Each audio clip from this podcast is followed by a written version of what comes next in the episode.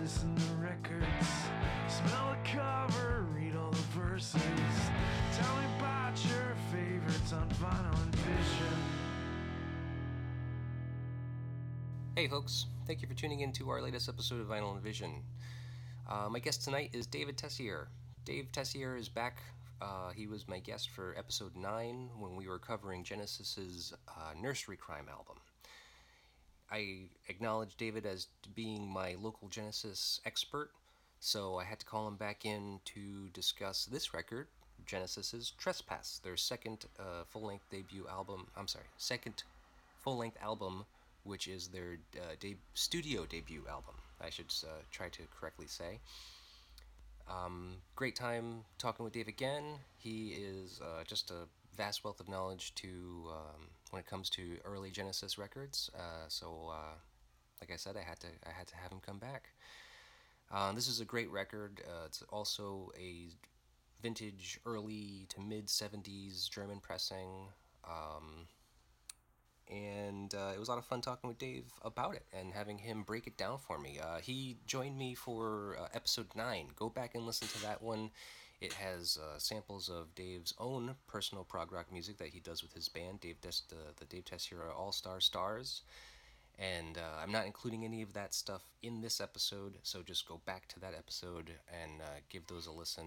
Uh, it's a great episode, super in depth, and uh, a lot of great information about the band, about himself. And we do a little bit of chat this time in this episode, so um, give this a listen. Do the things you do with the internet. You know, do the likes, the subscribe, the subscribes, the f- uh, the comments, the follows, the all the love in every aspect of the internet that you can give. Um, t- check out Dave Tessier, uh, davidjtessier.com is his website. Link in the homepage. Find him this summer. He's doing a bunch of gigs uh, locally in the Rhode Island area. If you're around, if you're coming into the state, find him. I'm sure it'll be a good, fun summer gig. Something uh, cool to do if you're not familiar with the state. And uh, yeah, without further ado, enjoy. Yeah, well, if, if it's good chat too. Cheers. Cheers. Thanks for uh, coming again, Dave. You are my, my first repeat guest. Ah, glad to be. That is lovely. Uh, I should try one more sip. Sure. Get a, get a good feel for it. Um, you are my local uh, Genesis expert, Thank you. so uh, I figured I'd have to call you in for for another round. Of, And only uh, like the first four albums. uh, I luckily picked up this one, which you'll see in a second. Love it. And um, yeah, so we mistakenly said on the last episode that Trespass was the first Genesis record, which it's not, Nope. and we knew this. We knew it. but we just were people at the time. discount the first one. I don't know why, but I always have as well. I think because I, the the band themselves feel that Trespass was their first professional record, Mm-hmm. whereas um, the other one is really just demos. I mean, they didn't spend a lot of time on any of that stuff, and there's some strings they managed to put on. I think two songs, if I recall. Um, But yeah, I, I think we could be forgiven. Yeah. I Well, f I I forgive me. I, I go forgive you as well. Thanks. I mean, I, I, I think when we were talking about it, you know, I, well, when we talk in general, like when I'm doing this show, I, I tend to realize after the fact, it's like, oh yeah, I said something that was like the wrong, like I said the wrong thing, or, or I for, or I forget to say things. Like I'll, I'll start a story and then I'll just drop off and go and just you know get distracted by something else. It's like a squirrel running by and it's like squirrel. Yeah. Oh, well, yeah. We're, we're all guilty of that a little Yeah, bit. that happens to me a lot. So, but um, but yeah, so we misspoke on that, and so if anyone did catch us on it, I'm sorry. We're sorry. We did not mean to offend. But um, yeah, it's not a great record anyway. Um, I guess I- it's very I don't listen to it. yeah. I listened to it once today. It's a long record too. It's there's way too much on it. Well, that's what I mean. It's really a collection of demos. It's not like an album. Yeah. Trespass was an album they constructed. It was supposed to be those songs in that order. Right. And that you don't get that on from Genesis to Revelation. Um, Hmm. I think the original release probably had less than what you heard today. Oh yeah, maybe. it's probably had bonus tracks. yeah. but it was like an hour long. I mean, Yeah. I was just like, this is a monster of a record for a first record. Yeah, yeah. So no, you got yeah. There's a lot of uh, extras that came out later. If I recall, I want to say there was like 12 songs uh, originally on it. If only there was a way we could find out. Well, We don't care enough today. yeah, no, we're not going to get into it. I mean, you know, it's not really the uh, the the purpose for tonight's meeting. And again, it's not that great a record. Sorry, Genesis. Yeah, well, I mean, I, I think that they would probably agree. And plus, you knew that they were like teenagers when they made that. Absolutely, yeah. I mean, so let me let me ask you this. So between the ages of 15 and 17 is what those members ranged in at the time that they were recording that record. So what were you doing when you were f- between 15 and 17? Ah, I had just only just located my penis. so there, there By was- 15? I- yeah. Really? I started. I started a little late. Oh, wow. You know, I, I was uh, I was more into uh, comic books Yeah. than what what uh, things like girls and stuff. Um, but no, I just started to play guitar by the time I was 15. I've been playing violin for a long time, and uh, I had just just started to play guitar and was super into Jimi Hendrix and Cream at that point. And I had a paper route. It's doing okay. I bought. Uh, let's see, it wouldn't be then. Nope. At that point, I had not yet bought my own guitar, but I, I did with a paper route the next year when I was sixteen. No, yeah. What was It your all first took a long guitar? time.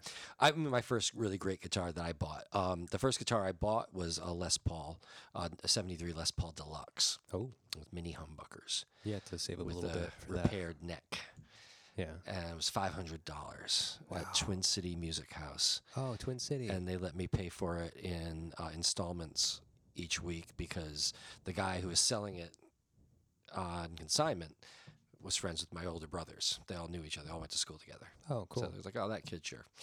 Um, but my first good guitar is a Stratocaster. Uh, it was 85 Fender Strat my parents got for me. I started paying for it, um, and then they uh, paid for it outright. And the rest of the money I kept putting down on it, um, the guy just held for me, and we put it towards an app later oh, cool. because he wasn't allowed to tell me that they had paid for it. It was a Christmas present. Oh, cool. So I didn't officially really buy that one. That was a gift, but That yeah, worked out, though. Strat and a Les Paul, my first two decent guitars. cool. And wait, so you bought the Les Paul uh, wh- when? That was 73? when I was sixteen. I was, I- it was a se- it was a seventy three. I Cool. bought it in nineteen eighty six. Oh, okay. Yeah, it was eighty seven. 86 the end of 86 i bought it Oh, okay. i had it for like three months and it was stolen out of my house Oh, jeez. yeah along with my buddy's bass guitar somebody heard us playing and one time no one was there they walked right in Wow. yeah never That's- seen it again happens to, to the best of them, really. I mean, s- bastards always stealing gear. interesting They know it's valuable. I mean, I don't know wh- what do they do with it. sell it. How how how did people not like find out They it's still stolen? go to and- pawn shops because they, they don't ask top dollar for it. They're just like, what do you what will you give me for this? So Yeah. Twenty five bucks, I'll take it. and they give them a like- fake ID or something. Yeah. that's it. Yeah, Yeah, it sucks. sons of bitches. Yeah, it's just like of all things, like okay, so you know you you- so you're a thief, right? So you, you steal things because you know they're valuable, right? And then you sell them for like pennies on a dollar. Like just so you can get your fix, whatever, you know, you got a fucking crack habit or whatever. So it's like Oh, it's true. you know, you hear about all these bands that are on tour, then like their shit gets stolen all the time, and it's like gear that they've had for years or that they've saved up for years to buy. I mean, because this shit's not cheap. I, bu- I have an organ in there; it's fourteen hundred dollars when I, when I bought it. If that, if that gets stolen, I mean, luckily it's only in my house, so no one come to my house. Um, then my I would say bass- if they can make out with the organ, maybe maybe They maybe they earned earned it. yeah. Well, some people steal vans. I mean, like you know, Daryl Rabideau and the Cancer Conspiracy, their whole van got stolen in Really? New York City Oh, I with didn't all know their that. gear. well, that's the way to do it. You don't want to break a window and take individual bits. Well, you know, if you're gonna do it, yeah, you You might as well take the do it whole right. thing. Professionals. Yeah. Well, in New York City too. I mean, they definitely probably were. Uh, yeah, They probably got More top dollar professionals. for those for those Yeah, instruments too. they probably did. Stripped it. Ah, bastards. Hmm. So, um, so what's new uh, in Dave Tessier's world now? I mean, Oh, we got a busy July coming up. A lot of shows. Um, a lot of all star stars. Yep, the All Star, the, the ass, the All Star Stars shows. Um, we're doing uh, house party. We're doing the revival fest at dusk for Fourth of July. We're playing a Chinese restaurant. We're doing a trio gig outside hmm. at a, another restaurant. And we're doing, uh, I'm excited about July 12th. We are doing at the News Cafe in Pawtucket the Dave Tessier All Star Stars Rock and Roll Circus Oh, featuring the tall teenagers. Nice. who are fantastic. And uh, we have a great ringmaster, local actor, comedian, musician, Aaron Blank. We have uh, Ava Callery will be performing, Oh. and we will have the uh, Silhouette Opera Company performing, which is um, Mark Carter and Joe Auger, Oh, the okay. acoustic duo that Yeah. do uh, covers and original stuff.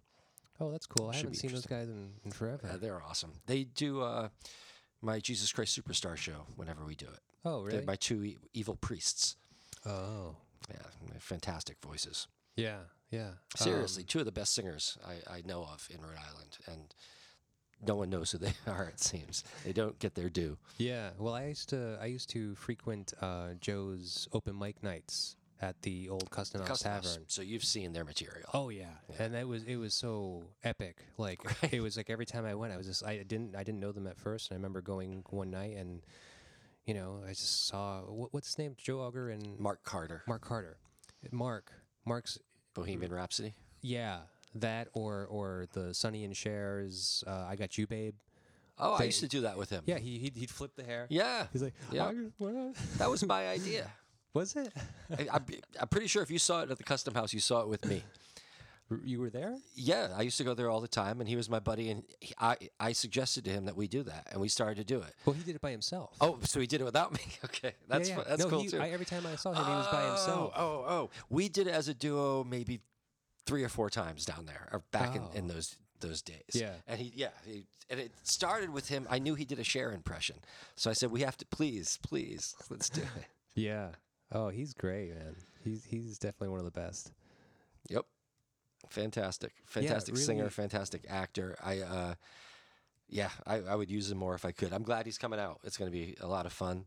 Uh, so that's uh, July 12th at the News Cafe. Is Okay. the cast even going to be out by then? Uh, it takes a couple days, Yeah, so maybe. so it'll be out uh, by after July If anyone's fourth. around, Oh, come happy check uh, out. Fourth of July, by the way. Thank you. Last Thank uh, you. last episode was uh, St. Patrick's Day. Here we are, on the Fourth of July now. And the Cheers, rocket's America. red glare. God bless America. I don't want to give away anything, but this won't be out in time. Um, I think we're going to cover uh, Team America's uh, "America Fuck Yeah" to open yeah. our set for the Fourth of July. Nice. I think we want to uh, show our appreciation for America, while, while, while at the same time our appreciation for absurd comedy, Yeah. I guess. Uh, so we'll see how that goes. Is that at uh, Revival? You said, or is it at the, the Re- house That's show? the Revival Fest. Uh, we're on the inside stage at dusk Okay. at eight thirty in the evening. in right? the evening. Okay. I think it's five dollars yeah. for the whole day. oh, yeah, it's great. it's bargain. Yep. Bargain, because I'm sure there's It's a lot of like good bands. That's this- from yeah. like noon until I think Late in it the starts at evening. two, and Two, yeah, okay. there's a great lineup. And I'm ignorant to what it is because I have another gig that, that day. Yeah, I man. haven't looked into it. That makes sense. It's Yeah. a, it's a better that way to kind of walk into a surprise and kind of see all the good acts. Well, we're gonna walk in and set up and play is, is how it's looking like it's gonna be, and then get to watch maybe two or three more as we're at the end of the night. Yeah. and uh, we're playing I don't know Lakeville, Massachusetts. We're playing a, a house party until five o'clock in Lakeville, Massachusetts. Whoa, so I think that's okay. only like an- forty-five minutes away. Yeah. So it should be all right. Cool. What could possibly go wrong? That's what I say. Famous last words. I'll have to check in with you on the fifth. On the fifth, we'll be playing the Oriental Pearl in Westport. oh, Eight-track classics, three sets of deep tracks from the '60s and '70s. cool. Any any cool gems in there that I, I might know? I like the uh, Indian Reservation by Paul Revere and the Raiders. Oh, okay. Wow, yeah, you're going real deep. Yeah. Oh, we're We in the do Raiders. uh, the old Manfred Man, Blinded by the Light. oh, that's a good one. We do. Um, Crowd favorite, right? oh yeah, yeah. Uh, what do you? c- Uh, Gary Wright, "My Love Is Alive." No, the Dreamweaver guy. He had another Oh, song okay. called "My Love Is Alive," which is pretty awesome. We do. Uh, I Hmm. don't think I'm still stuck on Manfred Mann. Wasn't that the Bruce Springsteen song? yeah, they covered it, Yeah, yeah. and their version is kind of different. oh, very different. Yeah, that's that's the version we do. Yeah, Springsteen has definitely given his nod to Manfred Mann to be like, that's like your song now. With all the weird whooshy keyboard sounds and stuff like that, it's great. Yeah. Uh, Racked up, ra- wrapped up like a douche. What is what's the what's the lyric? Revved up like a deuce. That's one of the. One I of like to those, uh, shush the audience at that moment. Revved up like a shh. But it doesn't always work. They're rabid. Hmm. So uh, let's get right into it. Let me let me give you this. What have we got? Show me. You, you, I think you'll you'd be kind of impressed by this because Zum Sonderpreis. yeah, right. Isn't that cool that sticker? So last you were here, we talked about uh, nursery crime, and the pressing I had was a German pressing. As a matter of fact, I still have that copy. Yeah, it's embossed on the back of the PRS. It's- You still have the copy. Yeah, they ne- never that's sold, it never sold. I can't believe it because listening back to that record and to that to the episode that we did together, I was just like, this fucking record is so good. It sounds so good. It's just a great album. And I found this copy of Trespass, which is also a German copy. And the copy of Foxtrot that I had at the time that, of our last episode, which has since sold, was actually just like this one. Yeah, I would actually v- say that it. I would venture to say that it was actually probably pressed around the same year because it has that same sticker on the front, or it had that same sticker on the front. I don't know who the happy owner is now and where it is, but it's out there somewhere. This is great shape. Yeah, again, right? Like just fantastic, pristine, flimsy on the card on the card stock on the jacket again because it's a foreign pressing, like I told you before. Um, Oh, look at that. The original label. That's lovely. hmm. Yeah, I guess uh, betw- uh, as far as those labels are concerned, uh, there has been a couple of different variations where they have the larger Mad Hatter head, and then the newer issues of it have a smaller version of it. Oh. Okay, I never noticed that. Yeah, I mean, Throw that you'd have to see so many of them just to, to figure it out. Is that side A? Before I smash it on the booze. Oh, that booze. It's always getting in the way. So This let's is see. gorgeous shape. Yeah. Um, Again, little pressed. Like, remember how I was t- showing you the yeah, spine? Oh, absolutely. Yeah.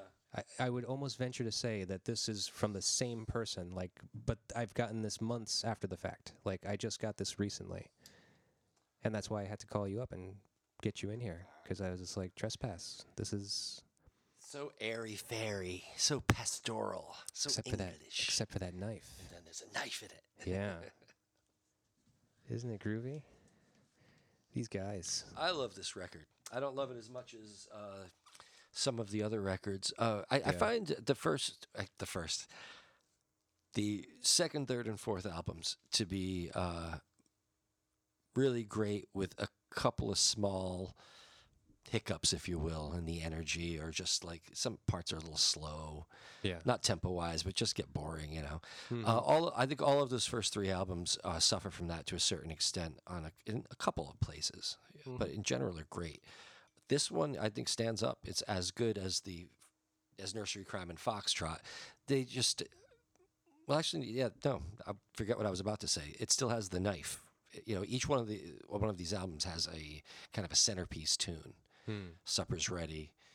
Um, the musical box boom, the knife. So I think this record stands up, and I think it doesn't get its due because uh, Mm. there's no Steve Hackett or Phil Collins on it. Yeah. It's a, a little weak in the performance, maybe. It's a little clunky. Yeah. I would say. Yep, a But little for, clunky. for a sophomore record, and again, these guys were like 22 or 23 at the Not time. even because if Genesis from Rev- Rev- from Revelations came out in right. uh, '69, and they were between the ages of 15 and 17, that means Talking 18 to 20 maybe at this point, right? Tops. 15 and 17, 18, yeah. s- yeah, 16, 18. So realistically speaking, when you were 15 is when you started playing guitar. 14, but yeah. Oh, okay. I 15, started 15 playing. was when you bought your first guitars. Yeah, yeah. I, well, I uh, I was given one when I was uh, actually just before I turned fourteen, or no, it was just, just after. It was uh, right after my birthday, um, and then I bought my own when I was fifteen. Hmm. It's all. It was a little, was it a court, C O R T, Oh, okay. a court. Yep. Uh, it was all right. It was it's just tiny. It, was this really small guitar, Oh, okay. but it worked. That's good. Good, good learner guitar, obviously. Right. Yeah, I wasn't recording anything until I was 18. What was your first recording? I did some guitar for um, a girl I knew. So this would have been when I was 18, just before going into college. Uh, a girl, uh, a high school girl, uh, a year younger than me, she, for her senior project, she went to Wheeler, and they did um, this thing. She could use the Brown Recording Studio, so she did a uh, a single, a two sided single, and I played guitar on one of the songs. That was it. Came in, jink, jink, did my thing there. And then uh, the first record I did for real would have been. uh, Well, what's for real? I went into a studio we paid for and we released it. I was like 23. Yeah. Uh, And what was that? That was uh, Honeybone, my band Honeybone. Um, uh, what was it called? Yanker My Wind Off. Yanker My Wind Off. It was a tape. Uh-huh. Yep, and then we uh, recorded and released. We recorded a bunch of stuff next that we didn't release. Then we did an, uh, out of that session, we released a single called "The Grasshopper." A little while later, that was on 45-inch vinyl, and that was all I did with that band. Okay. And again, I was maybe 24 at that point. Cool. So in between that, like f- from your very beginnings, like buying your first guitars when you were around 15, 16 years o- years old to 23, various just different bands you were working on, is like nothing that was too serious, just uh, I no, I kind of took it seriously uh, once I got into it, and I had bands in school. I I had a, a kid, a good friend of mine uh, played bass, so he was there. I actually had two good friends who played bass. That worked out. Drummers uh, were around. I managed to have a, a power trio going through most of high school. Oh, cool. A- And then out of high school, I joined up with that girl. She had, uh, well, actually, I helped her put a band together to a certain extent. No, I guess I didn't. She knew everybody but the bass player. I brought her a bass player. I didn't really help. It was my suggestion that we play out, though. Yeah. And she had asked me to play for her final school concert. I said we should, you know, play out. So we played a couple of gigs, uh, but we never recorded altogether. Uh, yeah, I kept busy. Then I went yeah, right from band to band, uh, and then for a little while, I just did plays. I would say from when I was about 19 to 21, I Hmm. Mm-hmm. played guitar at home, went to, sc- to school for music, and then did plays at night Hmm. for the most part. I didn't really have a band at the beginning of college. oh, okay, huh. cool, man. Yeah, you know, something. Yeah, I was obsessed with it. yeah. No, uh, y- it seems that you had been uh, very uh, immersed in it from a very young age, and way- Yeah, yeah. all the I way was up kind till of now. singular. I, I didn't like too much stuff. I wasn't interested in a lot as a kid. Yeah. it was mostly comic books. And I Right. liked listening to music, and when I realized I could play, I liked playing violin, but I didn't ever put it together that I could play other things. That I wasn't just reading the dots. mm-hmm. I don't know why, yeah, but it wasn't until I realized, and I don't know what took me so long to realize that I, a guitar would mean I could actually play like Beatles songs and stuff that I liked right. and that that would be fun. It didn't ever occur to me till I was like 12. Huh. And then it became an obsession. And I, then, uh, yeah, I stayed very limited. I still liked comic books, but mostly just guitar. Yeah, And uh, I would imagine I was pretty difficult to hang out with for like s- s- till now, still. Unless we're talking about something I like, like Genesis. Yeah. Well, that's funny. That's actually kind of how we met. Kind of. we we met because uh, I was serving at Trinity Brew House and you came in for lunch break, Mm-hmm. and you were by yourself. But it's always always uh you know a a, a drawing point when a musi- musician sees another musician and has makes the connection that they are a musician, and Yes. they're like, oh, I can talk to this guy about music, because uh, you had like a like a like a I don't remember which It was it was, like, Guitar World, I believe. Guitar World or something. Yeah, it was some kind of like music magazine or something Yeah. or catalog that was by your side. And it's just like, oh, you you, you play music, huh? It's like Nobody else buys those mags. It's so true. Guitar World, it's a dead- guitar. dead giveaway. Yeah. Yep. It's like, oh, you do something. I gotta find out what you do. Yeah, man. Yeah, And it turns out you are a staple of the Rhode Island music scene yourself.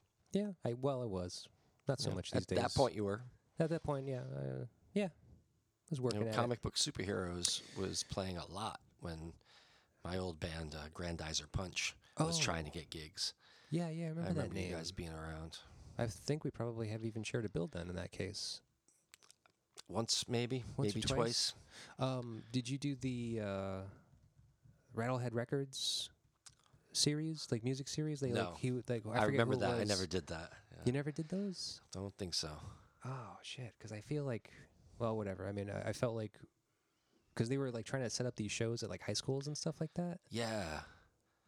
and I feel like we definitely did one. Yeah, and and no. I remember I can't remember who was organizing those events and who was trying to run Rattlehead Records, but I don't uh, remember. I remember them recording a lot of those sessions too. Like they would always like kind of just do some kind of CDR recording or something, just you know, really minimal production. But I think we have a recording of it somewhere. Wow. Yeah. At But, a uh, high school, Well, we like were. in an auditorium. yeah, it was like some high school That's auditorium. cool. I can't remember. Right. That is really like cool. they, they they hosted it for like because we were already I was already graduated, yeah. but we were still playing, and they asked us to do this like high school gig. So I thought that was really strange because it was just like they actually like sold tickets like it was like some after school show. And so kids at that school like bought tickets to come to this show, and I was just like, "This is so weird," but you know, it was it was really funny because it seemed like we were like rock stars, you know, we- Right, And right. it's just because these kids are like, "Whoa, these guys are like not much older than us," and they're like selling tickets at our school, and we're, and we're buying them. Yep. It's like so weird. I don't know what the hell that was all about. Well, it's easy to get kind of like the, the mass hysteria going when they're teenagers. Yeah, It's Mm-hmm. Yeah. like, here's something. right. It's something to do. Yeah, yeah. I never fell for it because I was already getting involved. You know, because I was playing when I was Right. 15 too. I was already Exactly. playing out. Yep. So it was just like at any time it was like a band's coming through. I'm just like, Yeah. I didn't have Doesn't too really much of a matter. peer pressure problem. yeah, You know, I always had something else I was interested in if I didn't want to do something. right. But even uh, that that perception that you have of like these people being like you know like un- in untouchable type of like rock stardom people, you know, like I never really had that No. because I was just like I I'm already playing out at clubs. So what? Like. Yeah, I mean that that's a, they're great bands. I'm sure they're great bands, but I don't care. They're just normal people. exactly. I don't know. That was that's how I always thought of it. I don't I, I don't get starstruck usually. Every now and then. Easy to say till you run into somebody. Do you know for sure you don't get starstruck? I mean, there was a couple times where I got a little giddy, um, but not really. I mean, like who who wh- who's one of the most famous people you've got to meet? I walked into walked into physically uh, John Amos, the dad from uh, Good Times, seventies actor, big black Yeah. man, great okay. actor. Mm-hmm. Uh, Coming to America, Eddie Murphy. Mhm. He's yeah, yeah. he's McDowell. Oh, it's right, right. his his restaurant. Okay. Uh, he's a great actor. I used to love that show, and I walked right into him, and it, and there he was, and he was himself. He's older, but he's this big, strong-looking man, Yeah. and I was just amazed, and I didn't know what to say. I went, John Amos, And he was, hello, looking down at me. He's such a big guy, and I it, I just got flooded with cool memories of good times. He played a really great dad in Good Times. Right. I always liked the character, and I'm like, this you are just cool. You're just cool, and all the pictures of all the movies and shows he's been in behind him, you know. Now, on, a- in a similar fashion, but not starstruck, was a few moments later. I, w- I was down at uh, Comic Con in Rhode Island, up in Providence, and uh, you know who William Zabka is, the bad guy from uh, The Karate Kid, Oh, okay. Johnny Cobra Kai. Okay. Uh, I have often touted how, how awesome a bad guy he was in a bunch of different movies back Yeah. in, in those days Right. and uh, it was the same thing. I was just finishing talking to John Amos, and my wife yells, "David, you love William Zabka." And I turn around. I said, "William Zabka, you know I love." Hey, William Zabka. and he was psyched that I was like talking so nicely about him without knowing he was there. He was really sweet to me. Yeah. And we chatted for quite a while. I didn't get starstruck, but it was just super cool. Now Yeah. that's I'm like, oh, here's just a guy. I know you're a guy. I Right. know what kind of job you do Right. and I just appreciate the fuck out of it. John Amos, I was like, "You're my TV dad." I don't know why, why it hit me so hard, but uh, that was it. John Amos, how weird. Yeah. yeah that's a little obscure, but, But, also- afterwards, I was like, "Oh yeah." right. I met uh, Jenna Elfman the last time around. I'm like, she's very gorgeous. Janet Elfman. Jenna Elfman, Dharma and Greg. Oh, okay. Got to get up on your actors, James. I know. I've, I'm, I've lost a lot of touch. I used to be very big movie buff, and um, ever since I have not worked at. Uh, Well, that's what I'm, I'm talking about. theater. People from back in the day. well, no, they're not that old. I mean, like that's that's you know uh, references I can I can get 'em on Yeah. board with, but um, but yeah, the names are a little little iffy for me. Yep, but- Jenna Elfman Yeah, I mean, you you s- tell me like where they're from, and I was like, oh yeah, yeah, that's right, I know them. and Lance Henriksen. Now, what about musicians though? I've never met anybody. You've never met any famous musicians? I met Eddie Vedder backstage Oh. at Lollapalooza, uh, the first Lollapalooza, the second Lollapalooza, Yeah. the one they did. Okay. And uh, he was nice. He was walking. We were walking in the same direction. He looked at me. I was like, oh, hey. and he says, hey, what's your name, man? And he just chatted with me for a second because I had questions. It's like, so, Yeah. are you doing this song? Oh, no. I'm gonna- Backstage? What were you doing backstage? Not backstage. I'm sorry. Uh, th- in the, the, the behind the stage area Oh, okay.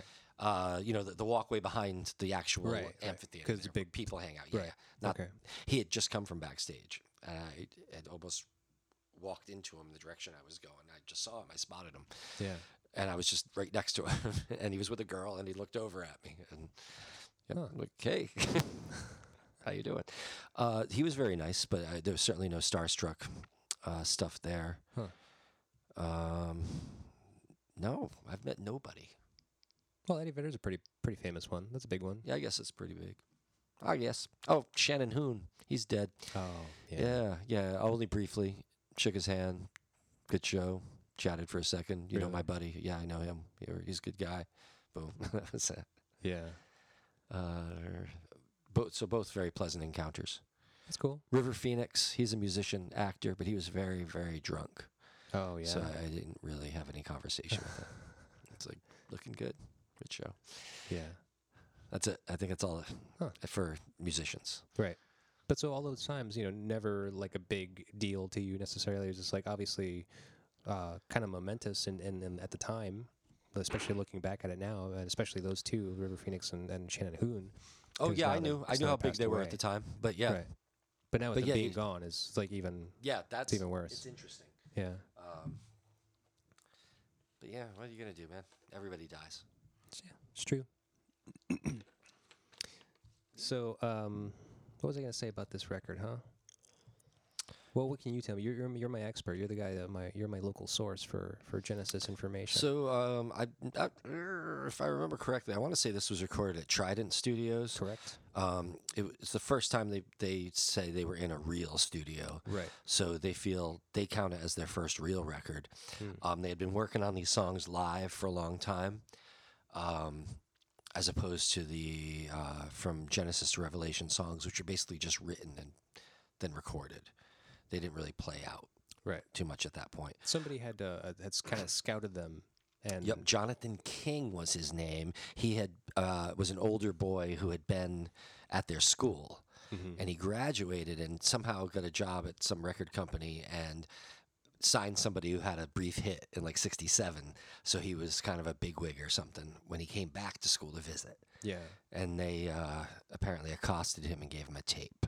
hmm. And he liked that they sounded like the Bee Gees, and then he thought, "Oh, I can be a genius producer." So he re- he paid for them to record from Genesis to Revelation, but he also is responsible for all the weird strings that are on a couple of the songs yeah, because he was going for a certain th- kind of style. yeah. Clearly, Um, something that Genesis was not necessarily. They were not into it at all. They Yeah. were glad to record, but uh, after that, they got rid of John. Actually, I think John Silver, that drummer, left, and when they got John Mayhew, they they got kind of a boost because he was a much more professional drummer. He had been playing in bands prior. Yeah, So at this point, you have the lineup of uh, Peter Gabriel and Tony Banks, who are school friends. You have Mike Rutherford and Anthony Phillips, who are school friends. Anthony Phillips played guitar, and they had a ro- rotating drummer seat, which uh, was initially filled by Peter Gabriel, strangely enough. A lot Yeah. of people don't realize. yeah. He, was a drummer. started as a drummer and initially played drums, but he was a better singer than Anthony Phillips, so they made him the singer. Hmm. Probably more theatrical, would be my guess. Yeah, as it well. definitely worked out for them. Yeah. I'll That was a say. good move on their part. Um, so Anthony Phillips was considered by the rest of the band the guiding light. He was the primary songwriter. Hmm. He was uh, a big part of the whole influence of the 12 string guitars. Um, he plays the electric guitar in this record, and we'll talk about that later. You know, he has a, a you know pretty aggressive style when he needs to, and uh, apparently he kind of had a breakdown after this and didn't want to play in front of people. He had uh, tremendous stage fright. yeah, And so he quit, and they thought they should quit, and he told them not to, but they really thought that without him they couldn't do it, Right. which is really amazing. Uh, but when they decided to go on, they decided to clean house and get rid of their drummer as well, because they felt that he basically was keeping up as opposed to propelling them. Yeah. And uh, then they put out the ads and got Phil Collins and Steve Hackett not long after, a couple of months, if I recall. Yeah, had to have been pretty quick because the next record only was only released like in a year after this. Right. So. And a lot of that material was already being worked on while they were recording this, apparently. Yeah. Yeah. From what I understand, a, a bit of the musical box was part of Anthony Phillips Mm-hmm. that carried over. Oh, okay. if I were, eh, I'm not sure which part, but that sounds right to me. Uh, what else is there to say about this album? Yeah, it's kind of a beginner's effort. You hear where they're going with it, and uh, Yeah. I think it definitely pertains to uh, the rest of the catalog looking back at it now, uh, as far as, you know, kind of very, very close uh, in, in, in style and sound to uh, uh, Nursery Crime, the follow up, and then Foxtrot after that, and then Selling Engl- England by the Pound. All of those are very mu- very similar in sound whereas Yep. that very first record which obviously now we've kind of discredited as as, a, as their first in general um which re- data had a very different feel because if, if no one has listened to it i only listened to it today and like i told you it it just sounds like jefferson airplane really I, it, I thought does- the early Bee Gees, but Uh, yeah, early Bee Gees, yeah yeah i mean it, it just does has not a sound like very- Genesis. Is it has a kind very of the point. distinct 60s psychedelic rock sound to it Yep, you know so this was definitely a very much of a I don't think there's any electric guitar. I think it's all acoustic and piano. I don't remember. Yeah. I remember now. I mean, I have a horrible memory. but um, but yeah, it was definitely way mellow, not very prog sounding, not not very lot of experimental sounds or No, structures, nothing like that. So Yep. Uh, another bit of info on this, if I recall correctly, uh, Tony Banks uh, always considered himself a piano player, and he wasn't comfortable playing the organ, and he felt that this album was the first time he got a handle on it, okay, and I think that that's it has great organ playing on it. So I don't, yeah, I don't know where he was at beforehand. huh. He's he's the primary keys player, correct? Yeah. Yeah. Okay. That's strange. Yep. Well, let's give it a whirl and uh, and let's uh, l- try to listen up to that. Listen up for that.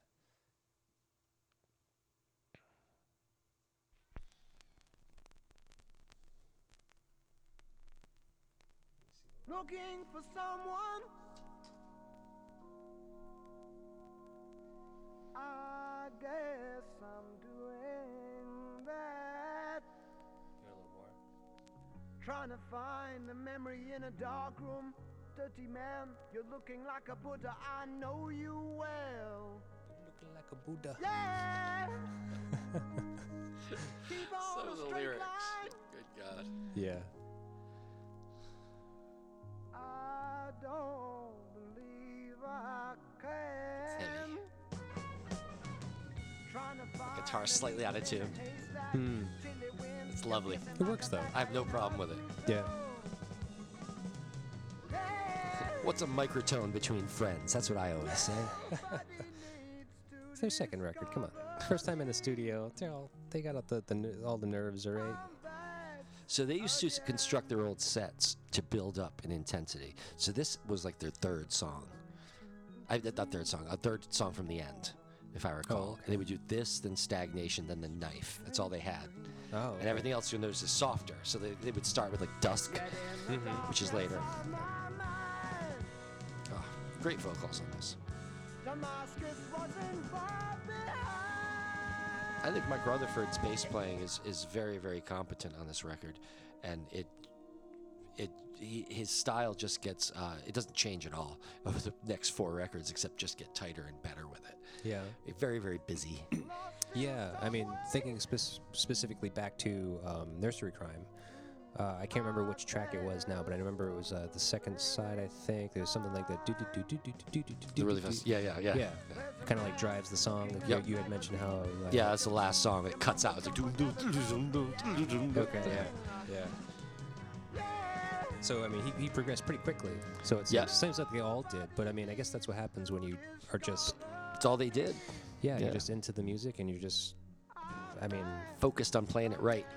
yeah, um, and it, and it goes again with that whole thing about how they were just like producing so quickly.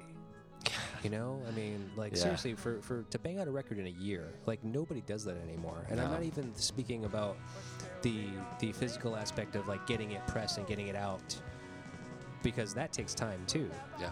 Um, more time these days, especially to press vinyl.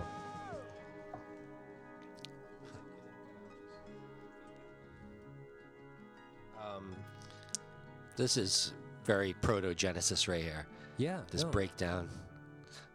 I mean, this is clearly the beginning of like where their career was going to take off. Like, or Well, what it was sounds gonna like what they were become going to be. Yeah. as. Exactly. Yeah. Great organ playing. Great guitar playing. Yeah. So let's see. This if this Drummer's was- keeping up.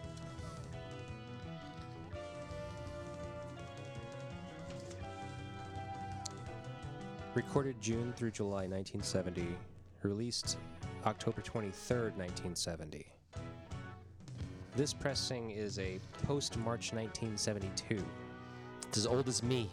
Oh, yeah? March 2? No, no. But The record, 72 the first, not this one. The original record is as old as me. I was Oh. born October 1st, 1970. Oh, okay. Cool. But uh, yeah, I guess this one's a little younger. a little bit. Just a couple years. Wow.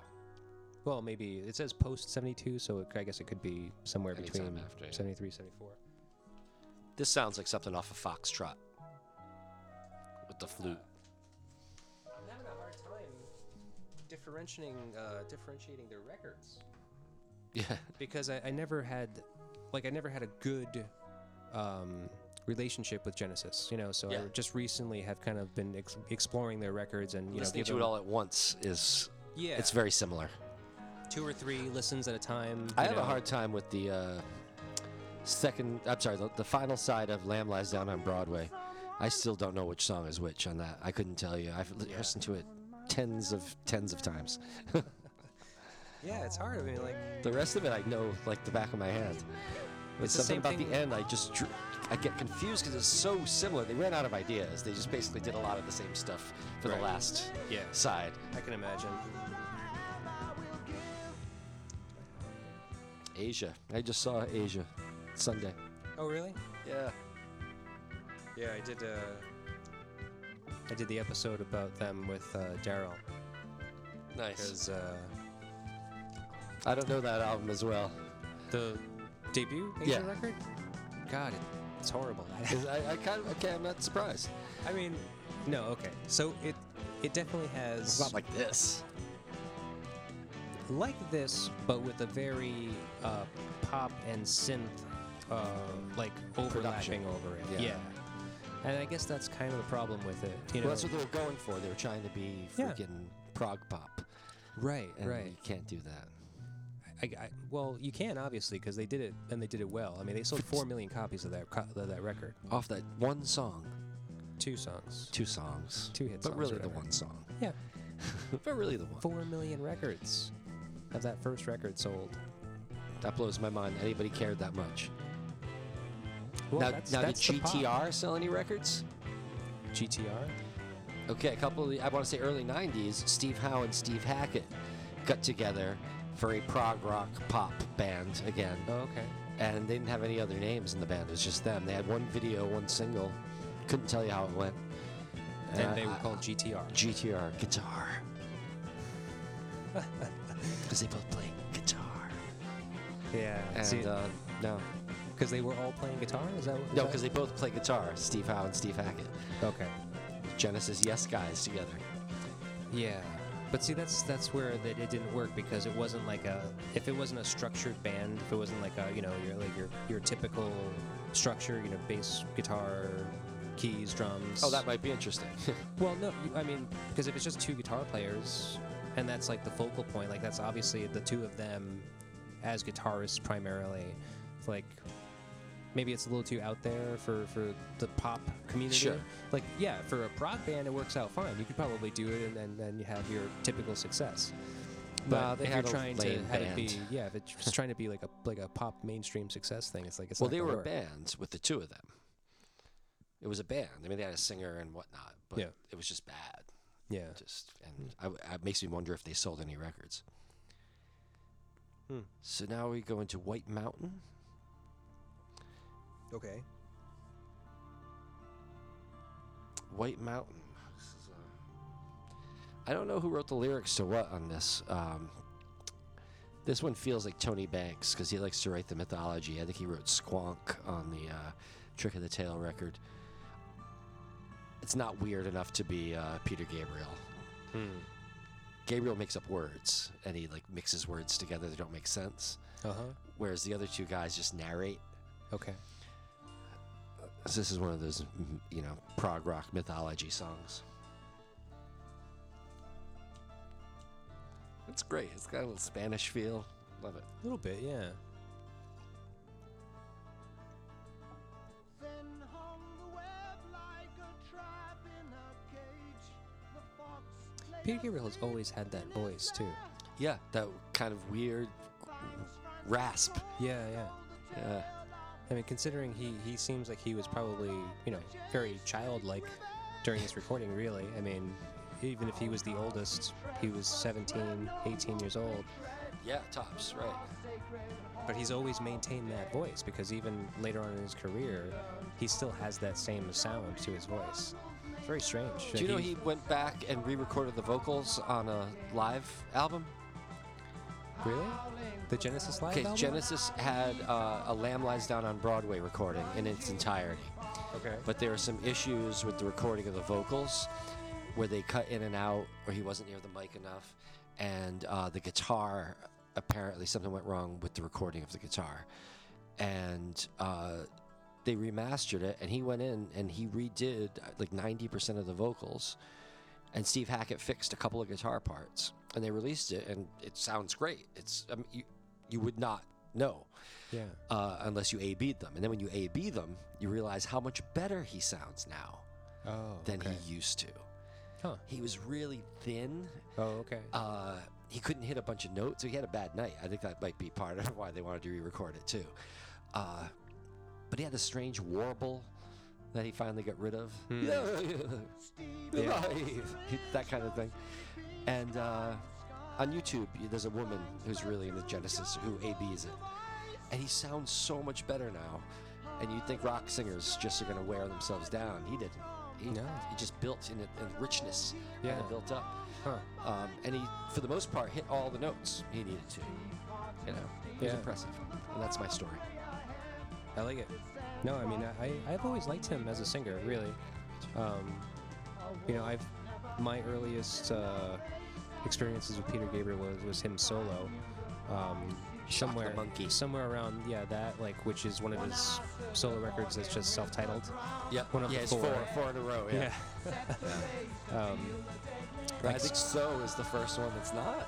Maybe. I think it's the first one that doesn't. Yeah, that's that actually has a title to it. Yeah, Even though it's So called Then so. Us and yeah, Uh, but yeah, Shock the Monkey. Games Without Frontiers was another single okay. when I was like in high school. It was a great, weird song. Yeah, and uh, what was the other big one? Oh, then I think it was later. It was probably either So or Us. It was uh, Sledgehammer. Yeah, that's so. Okay. That was a monster record. Yeah. Tons of hits off that. It was so good. Right. Yeah. So I, that's that's kind of like what I remember most, like being a kid and like kind of watching MTV and seeing those Oh videos. yeah, in and your they- eyes, Oh, God. Sledgehammer, The the Big Time.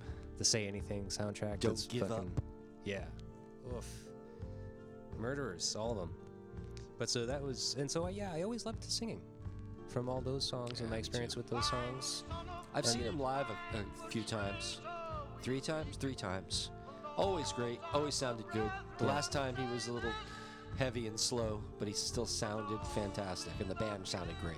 Yeah. You know, he wasn't climbing all over the place anymore.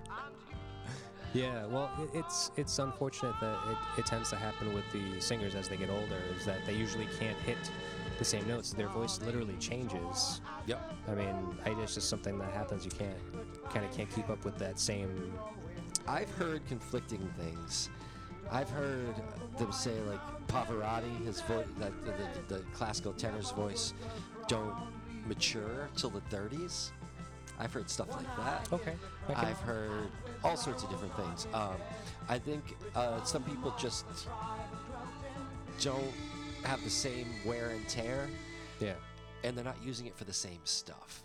right. So Pavarotti apparently his last performance he lip synced or something. It was outside and it was freezing cold, Oh, and he couldn't sing. And so they went on with it and they lip synced. But up until he died, apparently he was still very vocally strong. Hmm. And that's doing some pretty serious stuff. Now, I, I do believe that he couldn't hit a bunch of the top anymore, like what you're talking about. Right. But I, uh, again, I wonder like how much is it wear and tear? The dude in um, the zombies, Oh, his voice yeah. has changed incredibly, but he's still, if anything, is hitting those high notes like stronger now. He's belting them as opposed to hitting them legitimately, Right. Like he used to. You know, he used to be very soft with the high notes. Yeah. And now he's kind of like, she's not there. He's kind of screaming Yeah. it out. But he, I don't hear any like loss of. No, he's a great example because I, I went to saw, see them on that on that most recent reunion tour doing the Odyssey and or- Oracle, and um, it was amazing. And he's saying uh, He was great. Hold your head up. He sang the hell out of that. That's Yeah. high. Yeah. That's some high stuff. Yeah, no, I was very impressed with how well he sounded for his age. You know, I mean, he's he's an older guy. He's uh, probably what mid to late seventies, right? Oh, gotta be, gotta think be so. in the seventies. I want to. I want to say early seventies. I want to say he, he just had a, his seventy Mm-hmm. Either he or Rod Argent just turned seventy one. Okay. So it's gonna be close. Yeah, You know. but either way, I mean, that's Either way. it was very impressive. I- Um, apparently, w- the thing that happens when we get we all get old is the loss of control, that the voice starts to waver, and that's not necessarily the range, not necessarily power in certain spots, but the control of pitch apparently starts to go as the muscles weaken. Like that's Mm-hmm. Okay. well, fortunately, I've been pitchy forever, so no one will notice. we move on to visions of angels, Visions of Angels. is it or pictures of angels? Isn't that uh, something that um, Visions. Peter Peter Gabriel? w- That was like one of his suggestions for the band's name before they landed on Genesis, something like that. Don't know, maybe. It was something weird like that. Maybe they used to use it on I know on their flyers. Say Genesis live, visions of angels all around. Huh? It's Weird. a pretty psychedelic song, I guess. They they all have their moments of psychedelia for sure. Yeah. Like for the most part, they sound very straightforward. Um, like even now, not so psychedelic. I mean, it sounds very kind of typical folky. Yeah, this one's Almost nice and Celtic in easy. a way. You can hear w- just the chords and like, Yeah. identify them, as opposed to when it's all like. But as it as it's building, Yeah. like you hear that little weird organ in the background. It's very alien-like sounding, you know, and then it builds up. modulation. Yep. I don't know. Well, I'll save it for later. But um.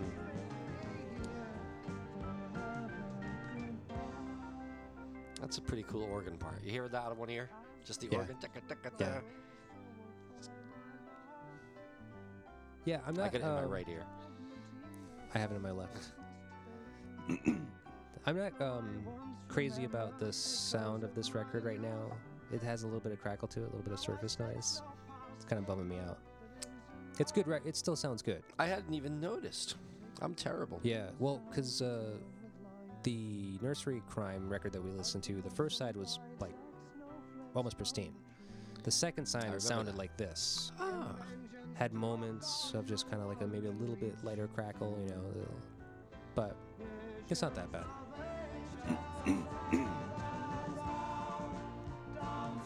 so we were talking about uh, psychedelic sounds, landscapes, or whatever that they do in their music.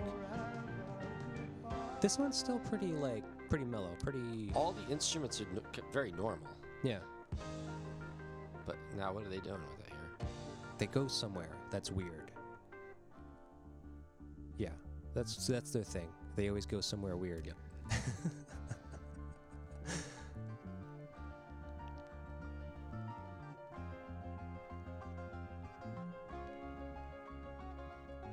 Back to the piano. Build up. Back to the organ. Oh. It sounds like they're live in the studio. I don't hear an extra instrument here. Oh no, they're probably. Yeah, they're probably all. It's not like playing organ live. and piano. It's just organ, just guitar, Right. and they're messing with the panning all the time. Now, uh, you said Tony Banks was the keys player, correct? Guitar, bass, keys, yep. Okay. I think it might be the next song.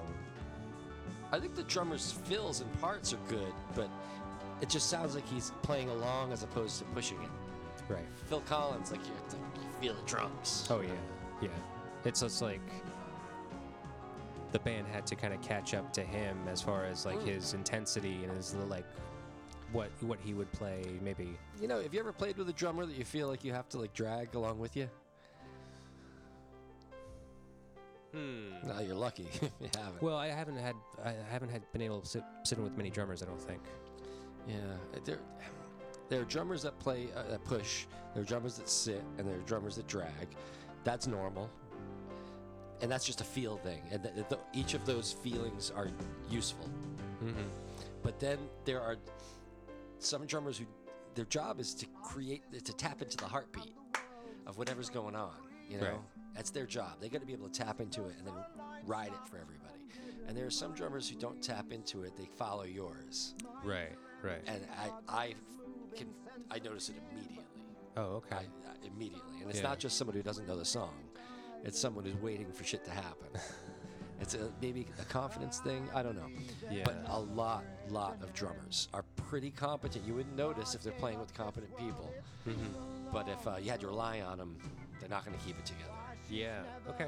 And uh, other, dr- to me, a, a real drummer or a drummer I would prefer to work with um, is somebody that if we all stop, there's still music. You know, whatever Oh, he's yeah. doing, there's still music. Right. You know, Well, it's that's like not uh, just a- following along, not just going to, to, to, to, well, you know Right. is making his own song. Yeah. Yeah. He's an integral part to the band. I mean, Oh, drummers, if not, drummers with are a little bit backbones. more. you know? Yeah, yeah. Um, well, so I'm, I've always been a bass player, so for me, it's just like I am I am hand in hand with the with the drummer. You know, we we obviously we work together all the time. So I don't know if it's maybe a, a guitarist and maybe a leads uh, relationship with the drummer in the back because the it's it's For me, it's a singer. yeah You know, I, I Right. need something I, because I sing and play. I, I need a, s- lot of support. yeah I need to be able to make mistakes and not have it fall apart. I've been in a lot of bands where just the other two to three guys are just hanging on your every word. They're just uh, yeah like deer in headlights, and they're just you know they. They are meant to be in a different band, just not with me. That's all. they can have their band. They're Yeah. fine. uh-huh. They're good people, I'm sure. But uh, no, I yeah, I, I need everyone to do their job. Plus, right yeah Well, that's what it's- makes it great. A little plus. Yeah, well, it's always better to be in a band with a bunch of people that are uh, kind of standalone players because you know you can be secure that whatever wherever I may falter, they're gonna pick up for that. That's the thing. Absolutely. yeah. If you if you feel like well if I fuck up and I have an off night and I, I mess up whatever, then they're- the band's not gonna carry on. The band the whole thing's gonna fall apart. That's not a good feeling. No. So I can no. understand And that. I, I've seen bands I wasn't in where I could just tell that was going on. yeah. Where there's like one guy doing all the work and everyone else just kind of looking at him, looking at each other. Yeah. Yeah, no, I I guess I could Side see that. one, Visions of Angels. Not a favorite of mine, Visions of Angels, No, but it's not terrible. it's uh, I mean, they're good songs. They're, I, you know, I definitely don't discredit them. You know, I mean, in my in my younger age, I'd probably hastily kind of uh, uh, write this off as like, eh, it's it's it's only okay. The first song though didn't save that side for you. I think looking for someone's a little bit exceptional that makes me want to hear the second side. Whereas if it was just those two tunes, I Yeah. might have given up. Right. Yeah. Well, that's that was the that, that's the weird thing about records and the way they used to make records was that they probably had did that purposefully, you know. Whereas now it's just like you just look for the single no matter what. Because that's not the way they played live. That was Yeah. the thing. They realized that, I guess, that they better put something kind of slamming at the beginning Right. with some energy. Because, yeah, the, the Fang and the uh, Angels there, Yep. just not that exciting. White now, s- side two, White Mountain. Fang. It's about Fang. Oh, okay. Fang's frantic paws told the tale of his sins. They never clear up what his sins are. But apparently, the wolf pack. Oh, no, they do. They say Fang uh, dared to trespass where no wolf may tread. The lost something of the dead. That's right. So now they have ousted him from the, the, the pack, I guess, and they're going to kill him, but they, they talk. But they're wolves. So I don't know what's up with the White Mountain song. It's never been a favorite of mine. Okay. Yeah, no, I mean it, it's more of that flowery poes- poeticism or something that uh, I'm assuming Peter Gabriel is responsible for. I disagree in this case. Um, I do believe he's responsible for a lot of it. I don't think that's him because, as I was saying earlier, he tends to be more um, absurdist with his lyrics. Yeah. If you go down to Willow Farm to look for butterflies, flutterbys, gutterbys, something like that, he likes stuff like that. Um, whereas uh, Tony Banks is all. y- Uh, uh, what's it like mythic. he he writes. He, I think he wrote the lyrics to the Fountain of Salmachus Oh, from okay. Nursery Crime. I believe. Uh, I think White Mountain is him, Hmm. but we could do the research find out. But that's my guess, just from experience listening to their lyrics. White Mountain. Wait, we'll, we'll get to it. Oh wait, White Mountain and Dusk have been worked out by Banks and Rutherford before deciding to record the album. The whole group worked on the music for Stagnation. It's not giving me anything about uh, who did the lyrics. However, Rutherford, I. That's what I was saying earlier. Uh, the Rutherford and uh, Banks lyrics I can generally not tell apart. Uh, Though, as it turns out, actually, okay, looking at the whole catalog of work, Rutherford is v- very much more the love song guy. Okay. I now realize. So he wrote, um, oh God, off selling England by the pound. More fool me was his song, which is very, very you know, uh, lovely little acoustic love tune. Um, but yeah, from what I understand, uh, Tony Banks, he liked to get weird and wordy. He because I know he wrote the words to. This is why I have this opinion now. I'm, just- I'm, I'm putting it all together. Um, Tony Banks wrote the words to Firth of Fifth, okay, which is off selling in England by the pound. That song and the lyrics have a specific style that I believe I recognize elsewhere, and that's why I'm forming opinions as to which ones Tony Banks wrote without any real knowledge. Okay. So I, I could be full of bunk here, but my guess is that the Wolf song was Tony Banks. Yeah. I'm going to save Peter Gabriel. Okay. We'll, we'll we'll have to fact check that later. And I think uh, Stagnation is Peter Gabriel. I think you're right. I think I just saw that So little that's the fact one in about there. like nuclear war. oh, geez. So I love the second side. I think it's great. Yeah, uh, this is a pretty short record overall. Well, it's only six songs, right? I mean, a little lengthy and tracks list. I uh, think the longest song is eight and a half minutes. okay, Eight fifty five. The knife. and that's the last song. Okay. Not so bad. I see a this to little- me is the blueprint of the later Genesis. Yeah. It's like, oh, it's a beautiful summer day. There's grassy hills. Hmm. Gabriel's singing, particularly delicate. And he, you start to hear his water imagery, which he uses for the rest of his career. Yeah. Buried. They bury his vocals at the top. Yeah.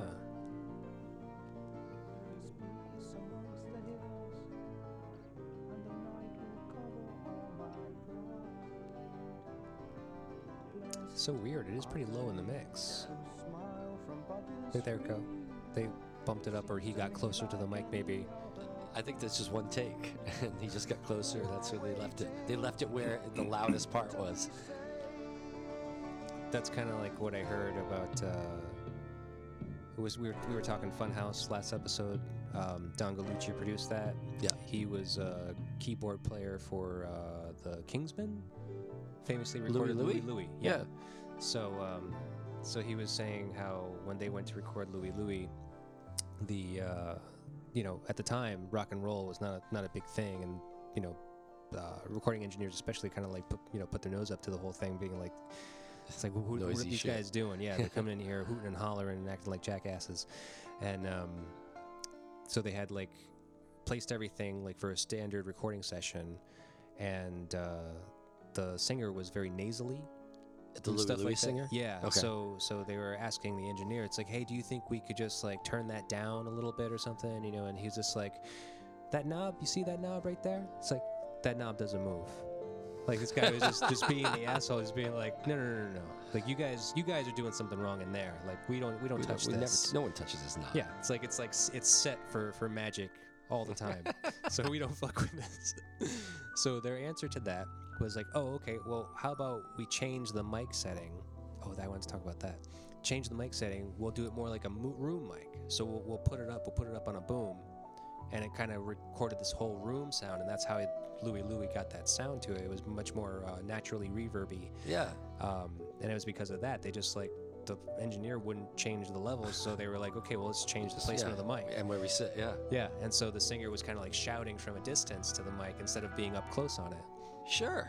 So yeah, that can have something to do with the. I've experimented with that. One of my bands, uh, the drummer was very wealthy and had a very big house. And we used his very tall ceilinged room to record one day. And we tried a bunch of different things. So, one was the one mic thing, the one good tube mic in the room, Yep. and trying to like, separate ourselves. And it sounded really authentic. It sounded like shit for us. But it's like, okay, that, yeah, for Elvis, that's fucking great. Ah, we got good here. Well. So that effect that they did on the keys. do you- Yeah. do you know how he did that? Yes, I do. Oh, okay. Do you? well, I think I heard the story recently, so Oh, from what I understand, uh, and that's why he uses the L series Hammond organs. Uh-huh. uh they don't have a two switch. Most Hammond organs, folks, um, have two switches to start it. You have to Oh, hold careful. one and then you hit the other. But the L series has just one switch, and the M series. And so when you turn off that one switch, you turn the organ goes. so he had to turn the organ off and on Yes, to get that drop pitch. Right. that's what I believe he's doing. That's what I heard. Yeah. What I Uh, heard was a was a simpler version of that, just saying that he turned the organ on and off. yes. but it, I was just like, I, you know, knowing that. You can't do that with a C3 or a B3 organ. Yeah. It means like warm up time, right? Yep. Like if you turn it, flip it back on. you it's have a just like, generator that like starts the motor. Yeah, it doesn't work at all. You can do it with a Hammond Portabee. 'cause That's Mm-hmm. the one switch. Yeah, uh, apparently the guy in the Genesis tribute band had to have a special switch installed because their vintage organ had had the switch replaced, Oh, and it didn't work. It just Ah. turned it on and off. So they had to like get an old one to make it work just for that one song. Jesus. Well, How fun though. I bet. That's really fun shit. No, that's a that's a great like kind of example of like guys that are like pushing the envelope in discovery, just trying to to discover their instrument, And discover what's sounds. possible. Because you know, no no one had done that prior to this probably. There had probably been no successful pitch shifting That's a good on point. recording, really. Good point. Seventy, I mean, You know, successful, now not they- u- musical and well done. right? Right. I mean, now they have Maybe Frank Zappa did it, but Yeah, but was he recording in '70? Yeah, he got he, he was. started but he wasn't 66. doing any of the weird like psychedelic stuff. And uh, oh, he was weird from the beginning. Oh wait, shh, shh. Will I wait forever inside the silent mirror and fish for bitter minnows? for those of you listening, for those of you only listening, you should be tuning into the video and watching Dave's movements. Water. water. How many Peter Gabriel songs mention water? A Hmm. shit ton. He likes the imagery. Is he a Pisces? Ooh, I don't know. Might be a little water baby. So now this little riff that we're going to go into the outro of this song was a staple of Genesis concerts for a long time. They would use it in a medley, and they would end end the medley with that. And it'd be like the only old song they supposedly played, and the cage from The Lamb. But they basically would play nothing from anything before The Lamb Lies Down on Broadway, Oh, except for the cage. And then they would do, a, a, like I said, a medley of a bunch of instrumental shit that would end. Uh, I'm sorry, not this part yet. I forget. This has like three endings. It's gonna end again, and then the final ending is the one they, they kept in concerts for a long time. huh. That's weird. So they would They actually would stick chop it up. at the end of different songs and different keys. Yeah.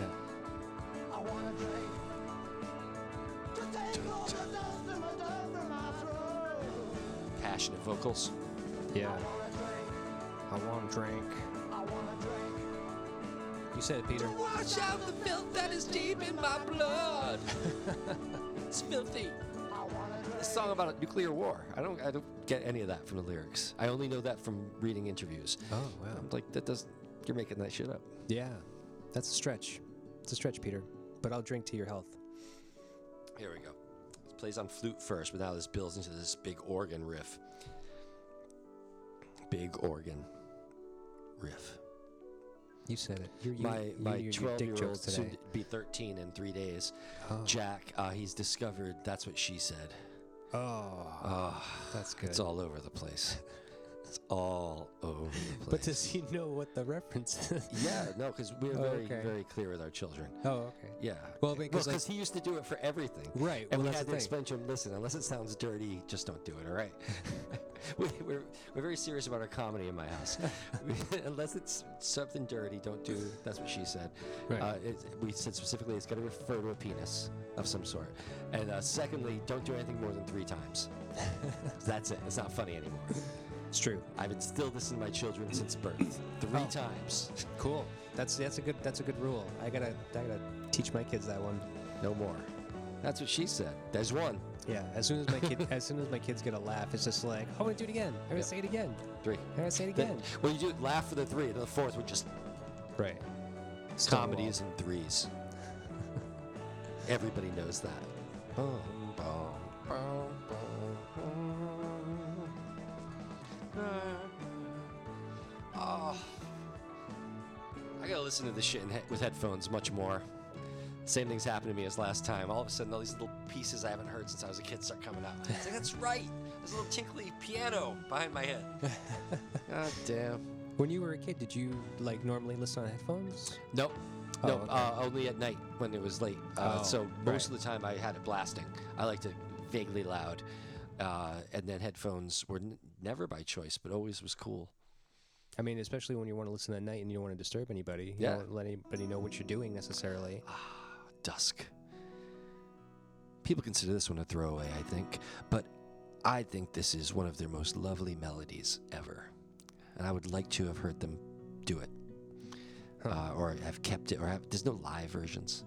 No. From the way it's opening, it doesn't sound like a live song. Like you wouldn't really No, throw that in the wouldn't be into set. that. As boring as they may have been live. Yeah, I mean, that is it. Is it a maybe at a British, Celtic woman show. is it a British thing? Because like, I think like They're so afraid of looking stupid. they look stupid standing still. I agree, but I think that it's like this whole thing about reserve and civilization. All right, Blah. all right, you Brits lost me. But um, but like the, the other band that comes to mind when I think about this like immobility on stage is Oasis. have you ever seen them play like live or some some at least video The footage? of them? Uh, videos I have, yeah. They're just so boring. Oh, oh, they don't. Yeah, they're they're They asleep. don't move. They're asleep. Yeah, it's I'm just amazing. like, Like, they literally, do- they're like, yeah. it's like aggressively. Like, like, are you having fun? Do you enjoy doing this at all? Right, I feel bad, but I made them come.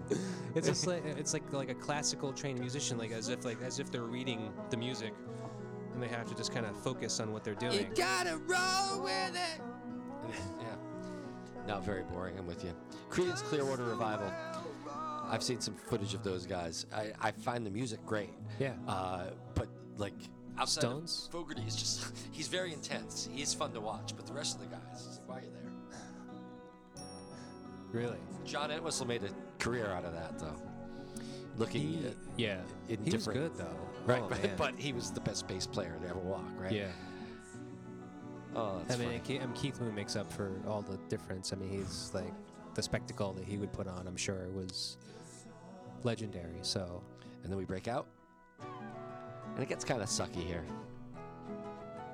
you know, y- it's it's hit or miss with the flute. you introduce the flute to any song, it's just like yeah. eh, I don't know how I feel about that. It's true, and uh, most of the time he nails it. This I don't think is one of those times. It's ni- it's nice, It but is nice, is easy. Just I mean, nice is in tune. Yeah. N- Nice isn't hard. No. I got to say, getting back to the rest of the song once they take one of these excursions always impresses me. They they uh, either it's well thought out or they're just pretty clever. So how do they do it here? Oh, they just stop.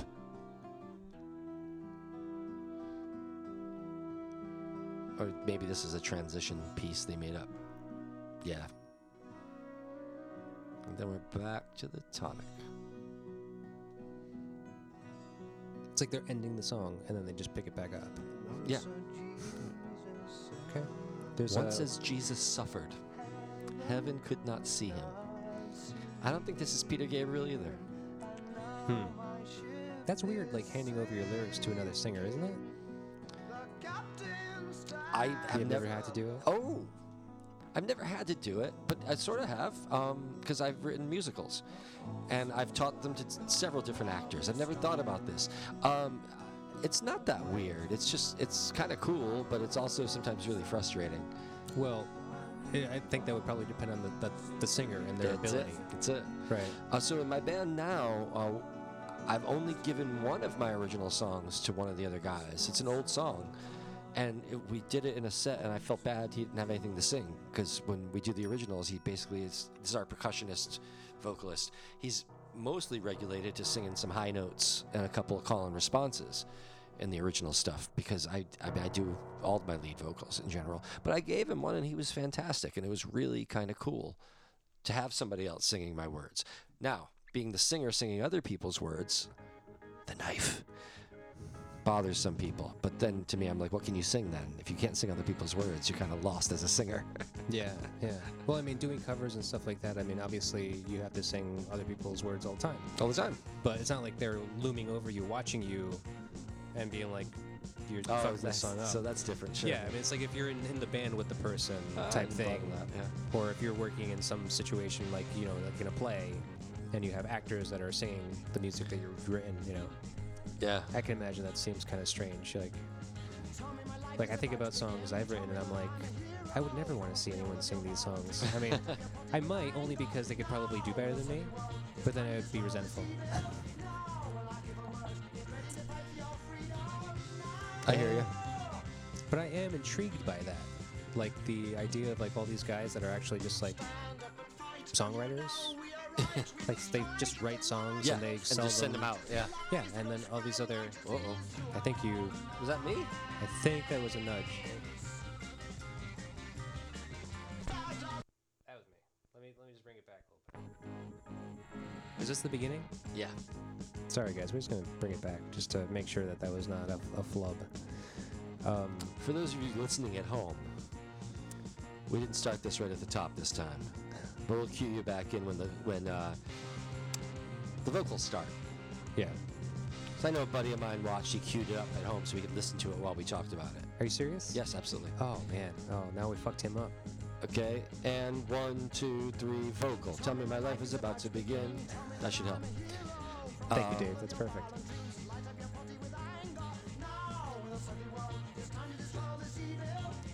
a friend from high school knows my level of geekdom. And so he saw on Facebook, oh, you want to hear me geek out about Genesis? He's like, oh, yeah, I do. and he clicked on. And he, he, I saw him recently after that. It was really complimentary. He's a very old friend of mine.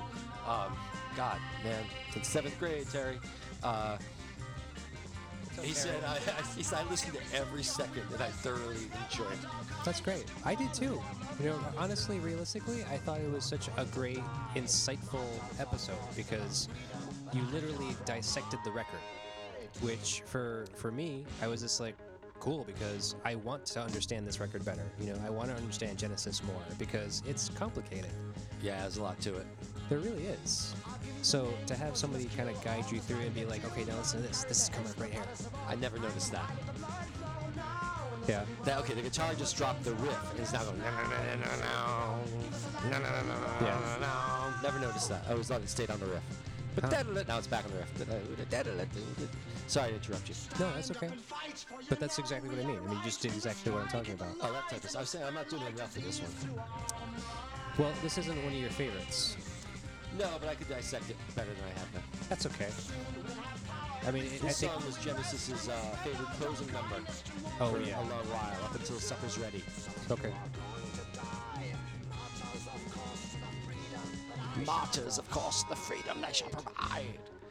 Very Fantastic guitar solo by Anthony Phillips. Very, very metal sounding. Oh, yeah. It's a precursor to like metal. Well, they were trying to be King Crimson, So Okay. yeah, they're stealing a little bit there with the, the 21st century schizoid man vocal. Yeah. Huh. It's good. It's, It's a got good not sound. a super accomplished guitar player, but perfect, I think, for this. And the double tracking, it's good. Sometimes simple is good. Sometimes simple's all you Yeah. need. Doesn't have to be complicated. Dano, Dano, Dano, Dano. This is not a hard song to play. Oh yeah. I have, It's- a, I have a hard time with covers in general. Oh well, the covers are hard. You know what I, Uh, I mean? mean- But physically, I don't think you'd have a problem playing any of the, the, Oh, the bits yeah. of this. That's Yeah. all. It might be a hard, hard song to learn. Yeah. Yeah, And to that's different. memorize. Oh yeah. Yeah. All the parts, all the changes. Yeah. I can't believe that tribute band I was telling you about from uh, Canada, the Yeah. Musical Box from Canada. Check them out. How how they do it? There's I don't see any prompters. They- and they, uh, in this last tour, they're doing like different sections from different songs and melding them together as medleys, and doing stuff Genesis never did live, sort of as a celebration. yeah. And, like the, the amount of memorization that had to go into that. Even if you Yeah. knew the pieces already, now you have to kind of relearn your new arrangement. Right. Yeah. Flute. That's good flute. That flute fits. Right. That's what she said. Oh. I talked over the modulation. As as a section slipped into this quiet section, right? They had that big that's just boom, boom, boom, boom, boom. And it goes up just a half step. I mean, it might be a whole step.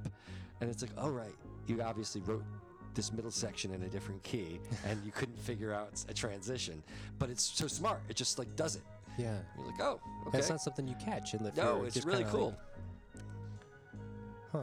but that bass, it, doom, doom, doom, it was just a step down at the end of. I mean, the rest of the song was a step down from this. Hmm. And it's going to go back, I believe. Oh, no. It stays in this key for the rest. Now, this buildup is genius. So they were young. I don't know who they were copying. I'm assuming they're copying somebody. But the Yeah. way this just keeps building up with the same vocals and the noise building, I thought it was really smart. Cool. I mean, that's that's just what copying the Beatles.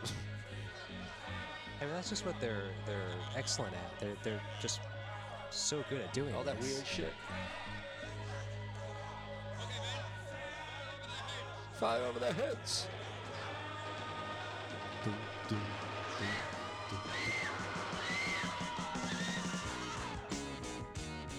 And all of a sudden, it's like Black Sabbath.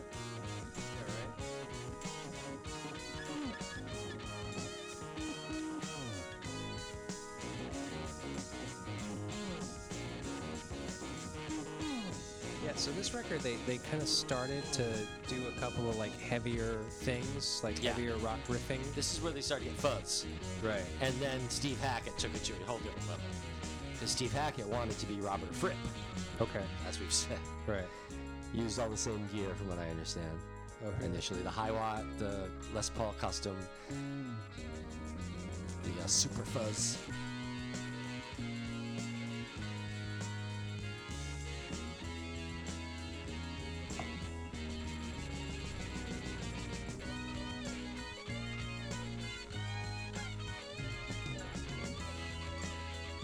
It's classic bluesy guitar playing there very different from steve hackett actually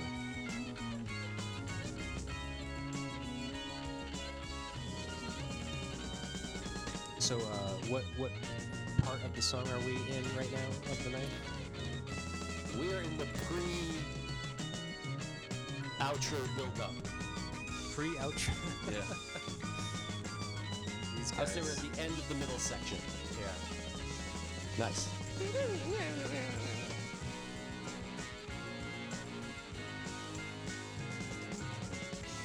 Poor um, what's his name? John uh, Mayhew, Yeah. the drummer. Yeah, they just kicked him out. Poor guy. Yep. Yeah, I mean, this is a good record, and his performance is good. Granted, now it's this not. means prog rock when you have a bolero. Anytime you have a bolero, that's prog rock.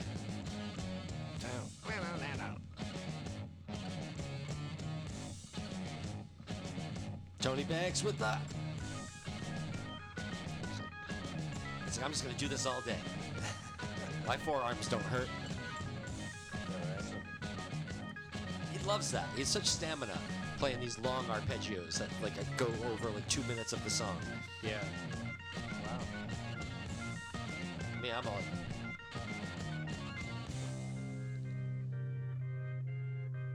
Now we need some bass. Where's the bass?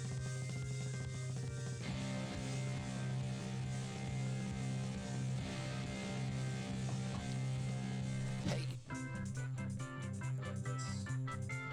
Now it's major. We were minor. Now it's major. We're crazy. what the fuck are we doing? So I love this here. The serial numbers on the Yeah. on the inner sleeve. That's fuzzy. That's gonna be that uh, "Can't Get No Satisfaction" pedal that everyone had. It almost sounds like a horn. It's so distorted. Yeah. You don't know which pedal it was exactly. The uh, the wedge-shaped tone bender, the Maestro tone bender. Maestro Maybe not Maestro. Might have been Gibson, Gibson. I've seen one of those. but it's a wedge-shaped metal box with a one. Uh, they're silver ones and brown ones with Okay. one button and two knobs on the back, and the, a, a hardwired cord. Yeah, those things are so expensive. I have a uh, Japanese copy that sounds just like it. Oh, okay. it. It's so ugly. You can only use it for like three things. But I, the Monkeys tribute, yeah. that's the distortion in a ton of Monkeys songs. So I use it for that, and it's Really? spot on. Yep, Valerie, um, Auntie Griselda. I, i- it's so fuzzy. I mean, it's such a like a heavy distortion. It's a fuzz though, technically, right? Uh, yeah, we had this conversation last time. Deja vu. What? No, we didn't. Really? About the fuzz pedal? No, about the song Valerie Oh, that came up. We talked about Monkeys and Valerie. did we? I don't Who know if that made the knows? cut, dude. Who I- knows? I- Who knows? uh, you know, I, I did ed- I did do some editing. We did talk off mic for a while, so That's true. I don't re- I don't remember. I can only remember. When I, I only when rewatched the podcast once, so I'm not sure either. But I thought it was in there. But anywho, I did today just to revisit like things that we touched on or didn't touch on or or, Oh, or that- things okay. like that. So all right. So no Valerie or Fuzzbox then. Yeah, don't think so. yeah. So I have this Japanese uh, copy. Uh, I got Daddy's Junky Music. Somebody basically gave away a while back, Wow. and uh, it- again, u- useless except for that one sound when you need it. Um, Useless, you think? I mean, eh, I mean, you could studio. There's a lot of good stuff you could do with it. I mean, for me, uh, eh, taking up the space in my pedal board, Oh, it's yeah. not really worth it's a it. big box. Yeah, it's big. Um, it sucks a lot of energy. I have to actually use a nine volt on it because um, I have so many things in my pedal board already. One extra pedal would be fine. I don't know what this thing is drawing, but when I plugged it in, it killed two of my. It killed half my board when I Jeez. plugged it in. Yeah, I'm not sure if I might have a wire going wrong, but I put in batteries and it's everything's fine. Um, it's old. It's uh, I want to say 74, 75. Hmm. Sola, S O L A, is the uh, the brand. Would you? Would you do the honors? Oh, Would you slip it in? That's what she said. Oh God, this is not going to get why old. did she say that?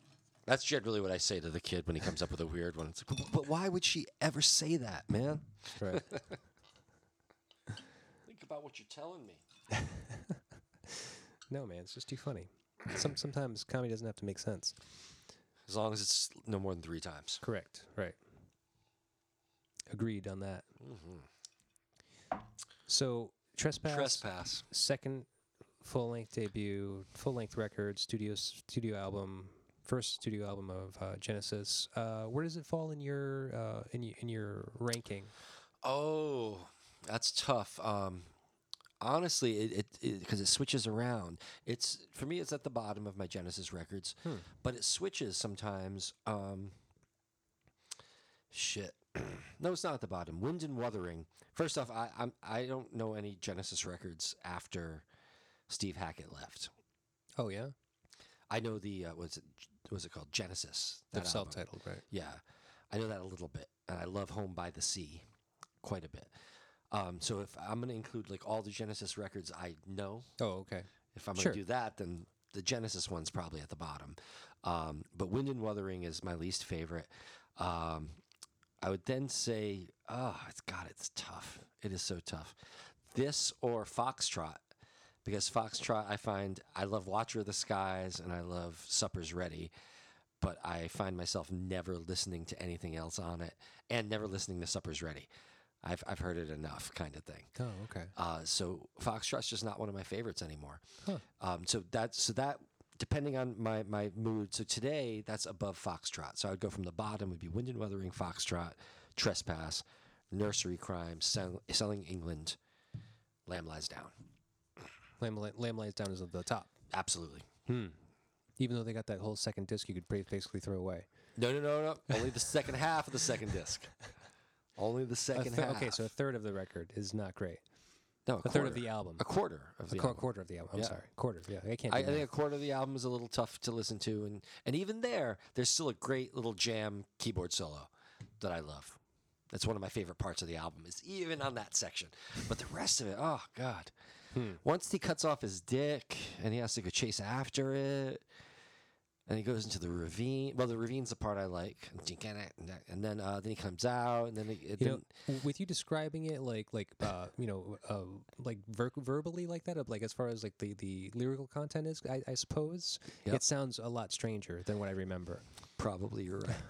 okay, so story wise. No, no, no. I, I go. You can keep, keep Once going. our I love hero it. Rail has sex with the Lamia and uh, becomes a grotesque creature, they kind of lose me. And uh, you've got like five songs left at that point, one of which has a, a big instrumental jam, which is kind of cool. Um, I think we might have talked about this last time Uh-huh. how you'll find in once uh, Collins joins in his albums, and I think up until the end he was in the band, you will find little sections that were obviously the three of them jamming on something so that Banks could solo over it. Hmm. And it's almost always odd meter. And in the old days, it would be odd meter 12 string with bass pedals, playing with the drums, and then keyboards. Left hand would be playing chords, right hand would be doing a solo. And that's all. o- That's in each album. And there's always a great part that does that, and I, I love that shit. So uh, they do it again in the Lamb. I enjoy that. And then I, I think the album peters out. Hmm. Sorry, guys. Hey, no, that's it's just your opinion. Doesn't matter. Just my opinion. Doesn't matter what anyone else thinks. Uh, however, the the first th- three sides are like my favorite music in the world. you know. So who knows? yeah, I got to get my hands on that again. I, I've only had one copy of that, Oh, it's such a great album. so I gotta. Uh, and you all know the what? lyrics are Peter Gabriel until that second side. Uh, most of it's still him, but I want to say there's like two songs at the very end he didn't do all the lyrics to. I'll have to just put it on the uh, the music thing. Uh, I've been using the Apple Music lately. I started a Yeah. subscription with them. You want to listen to it as a piece, though. You don't want a weird song coming out.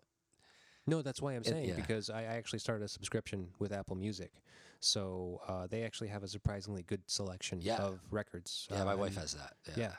so I'll probably yeah I'll give that a whirl. I highly recommend it. Um, you got to sit into it, and it will reveal itself to you. Oh, really? Kind of. I think the first song is kind of not great. That's what she said. Yeah, she did say that So, though. yeah, gotta sit with it and it'll reveal itself. Um, but uh, no, because I, I usually you know s- walk around at work all day. So I typically have the, the earbuds in. and I just listen to whatever I want to listen to. So Are, are you familiar with the first King Crimson album? In the Court of the Crimson King. yeah, I've had a couple copies of that. That one. That's Yeah, you know it's- the the the, the genesis of Genesis. yeah. Uh, that's another album that's uh, not a lot of fun to listen to, but is definitely worth the time to get into it. And some of Right. it's super fun to listen to. Yeah. Some of it's amazing. right. Other parts, you're like, oh, geez, here we are. I want to say, like the first song on the second side. I want. I think that's what is Moonchild. I is like really- Moonchild, Moonchild yeah. is gorgeous, but then it goes off for like five minutes. Right. Into them like twinkling in the studio Yeah. and you could easily drift off and it's great but like if you try to listen to that it's very difficult Right. if you try to stay with it and not let your brain wander Right. and go oh that was a bell that's him scraping his strings that's very difficult to do It's true. but i think that's good too so if that one comes in sign me up Oh, I already had it. If it comes in again, sign me. You've already had a podcast on it. No, I didn't do a show That's what on I'm it. saying, bro. Yeah, that was the the uh, EG editions. Mm. The it was one of those. Yeah, Robert Fripp has been holding on to it with Iron Manacles, the whole catalog. He just released it to um, Spotify Oh Like- yeah. weeks ago Oh, cool. for the first time. he didn't want to digitize it. He didn't want it to go out to streaming services. Uh, no, it was out, but uh, you had to pay for it. it w- Spotify wouldn't didn't carry it. Right. You could only you buy it like on uh, Apple, Right. I think iTunes one of the or yeah, one Am- of those Amazon. I services. think had it too. Okay. Um, So it had been digitized, but not for streaming. exactly Right. and uh, same thing with videos.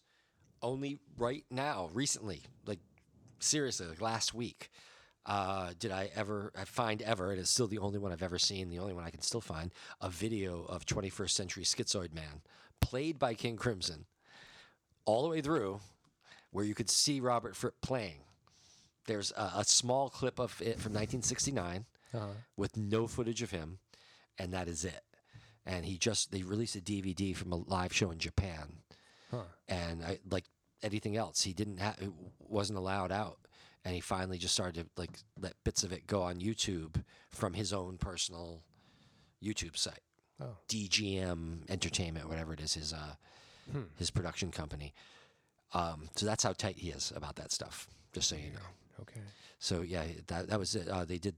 They have like a nine piece band, eight piece band now, and they're touring. And I guess he's getting old and figuring Yeah. I can make a couple more bucks if I just let this go now. Might as well. It's not doing you any good anymore, right? I mean, so you pretty much you know suck that dry. Right. That, I that's mean, that that teat is, is empty, man. Let it's some just- people have that shit. Maybe maybe you'll get some more people at the concerts now. You know, Yeah, yeah. I mean, that's what it, it's good. not for. everybody wants to go see a band with three drummers out front playing two hours of atonal, fucking arrhythmic. I, I think that realistically, he's probably been lucky to have an audience up up to this point anyway. You know, I mean, like, cause so- I mean, yeah, some of the music is kind of hard to to It's so to hard. tolerate. there, there are whole albums that are just unlistenable to me by King Crimson, which Yeah. I, I can't say about a ton of bands that I mean have stayed bands. usually, usually you figure they get dropped, but oh, there's that whole spate of stuff. Well, I guess it's not a spate. It's like two albums, Hmm. three albums. In the wake of Poseidon, Oh. Islands and Lizard are Oh, was all it those '80s uh, that that no. trio? That's that's pre. No, that's pre that. oh, okay. This is uh Okay, so it was Court of the Crimson King was the first album.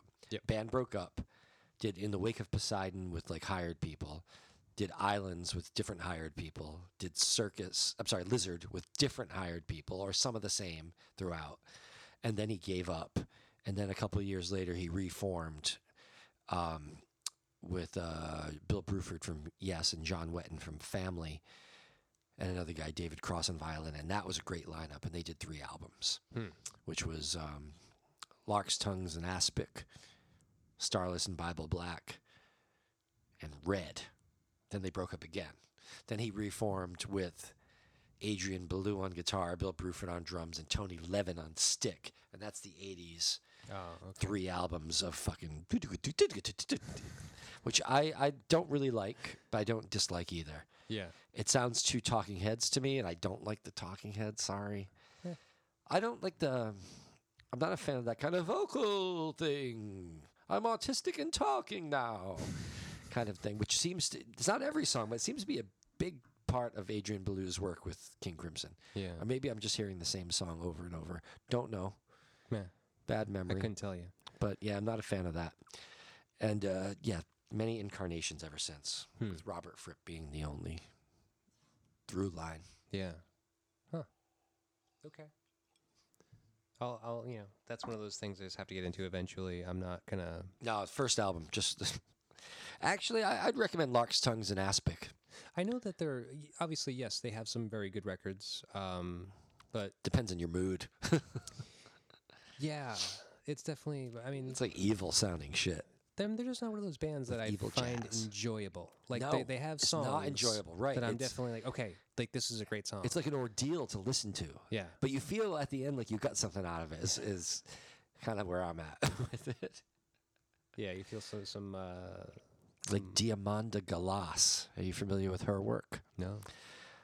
I- I- for anyone who knows, I'm just looking at the camera, I think, and going, oh shit. Anyone who doesn't, just Google it and YouTube some. She's a a vocalist. She's uh, at this point she's an older lady. She was more of an '80s, '90s solo vocalist who was really interested in exploring darkness and uh, vocal expressionism. So she she could sing. She apparently was a trained opera singer uh-huh. and occasionally would sing. But mostly I know her for making really terrifying sounds. Okay. And she did it on record and then I saw her in concert where they just turned out all the lights and they shot her voice around in surround sound and I wanted to piss myself. the lights came on. No word of a lie. Lights came on. You saw everybody go. you see that? everybody. It was amazing. Wow. Uh, but it's fucking terrible. I wouldn't wish it on anyone to have to listen terrible to as it. in terrifying, or terrible as in like I don't want to listen to this shit. terrible as in like grand and terrifying. Oh, Yes. okay. Like best of both worlds. terrible, like uh, fucking Lord of the Rings. Terrible. Yeah, it's.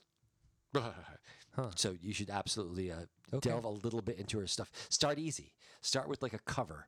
Start with her doing say, uh, "20 Minutes to Go" by Johnny Cash, or "I Put a Spell on You." Start with that before you get into her litanies of Satan or Shri X, which is the piece I saw. You don't want Okay. that. You don't No. want that. That doesn't sound like I want that. No. Oh. No. All right. Okay. Anyway, Diamanda Galas, thank you for your work. Scared I the will. fuck I will out look of it me. up. I will look it up and have some nightmares. So uh, yeah, man, we're good. This is fantastic. Is Thanks there for anything having me that again. anything you needed me to mention? Anything? Hey, if you see this and it's not yet that time, uh, come down to the News Cafe Oh, we're at on the July circus. 12th to check out the Rock and Roll Circus at 8 p.m. We've got, uh, I dare say, great music and uh, some really fun non musical acts that will be happening in between. That's fun. I think it's fun. Uh, what I else think we it have is fun. going on this month? We're playing uh, Tunes on the Dunes and Westerly Beach from 6 to 8 on Monday, July 29th. Uh, we got something else too. We're playing the Mixed Magic Theater, July 27th, Saturday night, outside in their outdoor amphitheater. Mixed Magic Theater. Mixed Magic Theater, uh, North Providence, Rhode Island. okay. That's where we did Jesus Christ Superstar last year.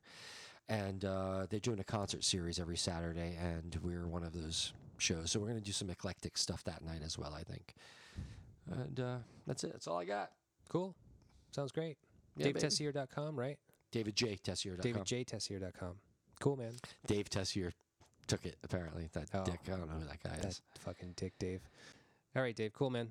Thank you. Thank you. I will call you with uh, in the court of the Crimson King. You better.